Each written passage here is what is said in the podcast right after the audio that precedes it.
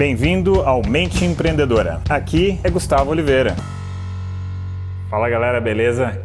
E no episódio de hoje eu vou trazer um tema que foi pedido por uma das pessoas que me acompanha. Inclusive, se você tiver temas que você gostaria que eu batesse um papo, se tiver dentro do escopo do que eu ensino, do que eu falo, eu vou ter o maior prazer em criar um vídeo específico para você, que pode, claro, ser a dúvida, o seu interesse de muitas outras pessoas, tá?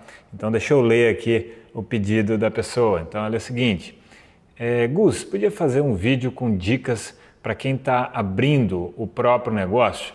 Muito útil nessa época de crise, né? Crise no Brasil, onde muitas pessoas estão empreendendo. Então, para isso, eu fiquei refletindo em como eu iria responder adequadamente. Então, eu peguei três dicas três aprendizados que eu julgo que foram muito importantes na, na, minha carreira como empreendedor, já que eu sou um empreendedor, né? um empreendedor serial. tenho aí cinco negócios. Para quem está chegando aqui de primeira nesse vídeo, tenho cinco negócios é, no Brasil, tenho nos Estados Unidos também. Enfim, então é, a primeira dica, a primeira reflexão: tenha foco. Ou seja, você escolheu um tema para você trabalhar, você escolheu uma área para trabalhar? Claro, antes você vai ver se essa área tem potencial. E, mas você escolheu isso? Então pise fundo no acelerador. Fique maluco. Quando as pessoas começarem a te chamar de maluco com aquilo, sinal de que você está no caminho, tá? Porque você realmente tem que ter um foco insano, um foco tipo absoluto naquilo, porque é, assim como você, muitas outras pessoas também querem ter sucesso. E nada acontece da noite para o dia, sabe? O sucesso da noite para o dia leva aí uns 10, 15 anos. Eu gosto muito dessa frase, tá? Então não caia na tentação de ficar dispersando.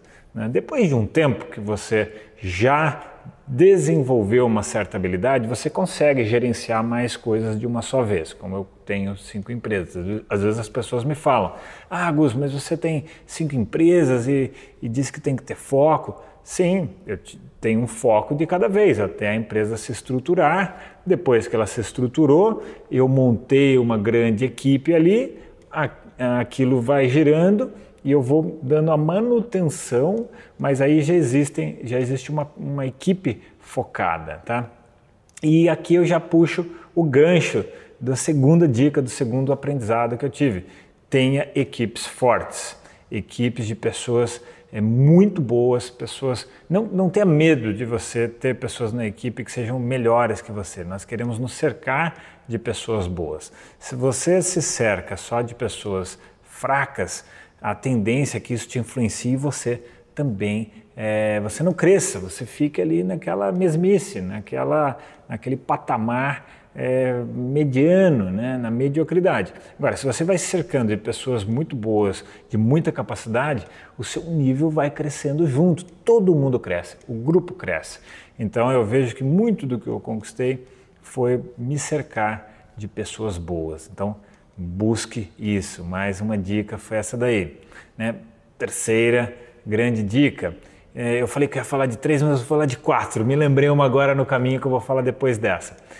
O, su o sucesso ele é a consequência de você ir de fracasso em fracasso, fracasso em fracasso, até você conquistar o sucesso. Tá? Muitas pessoas aí famosas já disseram essa frase de efeito, mas ela não é só uma frase de efeito.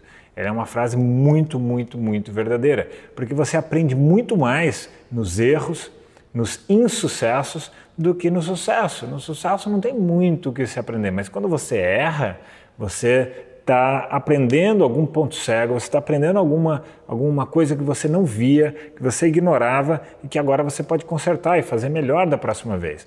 Só que muitas pessoas desistem antes de chegar lá. Né? Existe uma frase que eu já me repeti, já ficou, falei aqui pelo menos uns três vezes em vídeos, que é o seguinte: há muito mais pessoas que desistem do que pessoas que fracassam.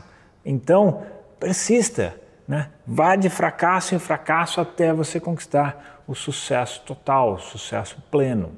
E a quarta grande dica que eu queria deixar aqui para você é capacite-se, estude Busque aprender com os melhores em cada área, tá?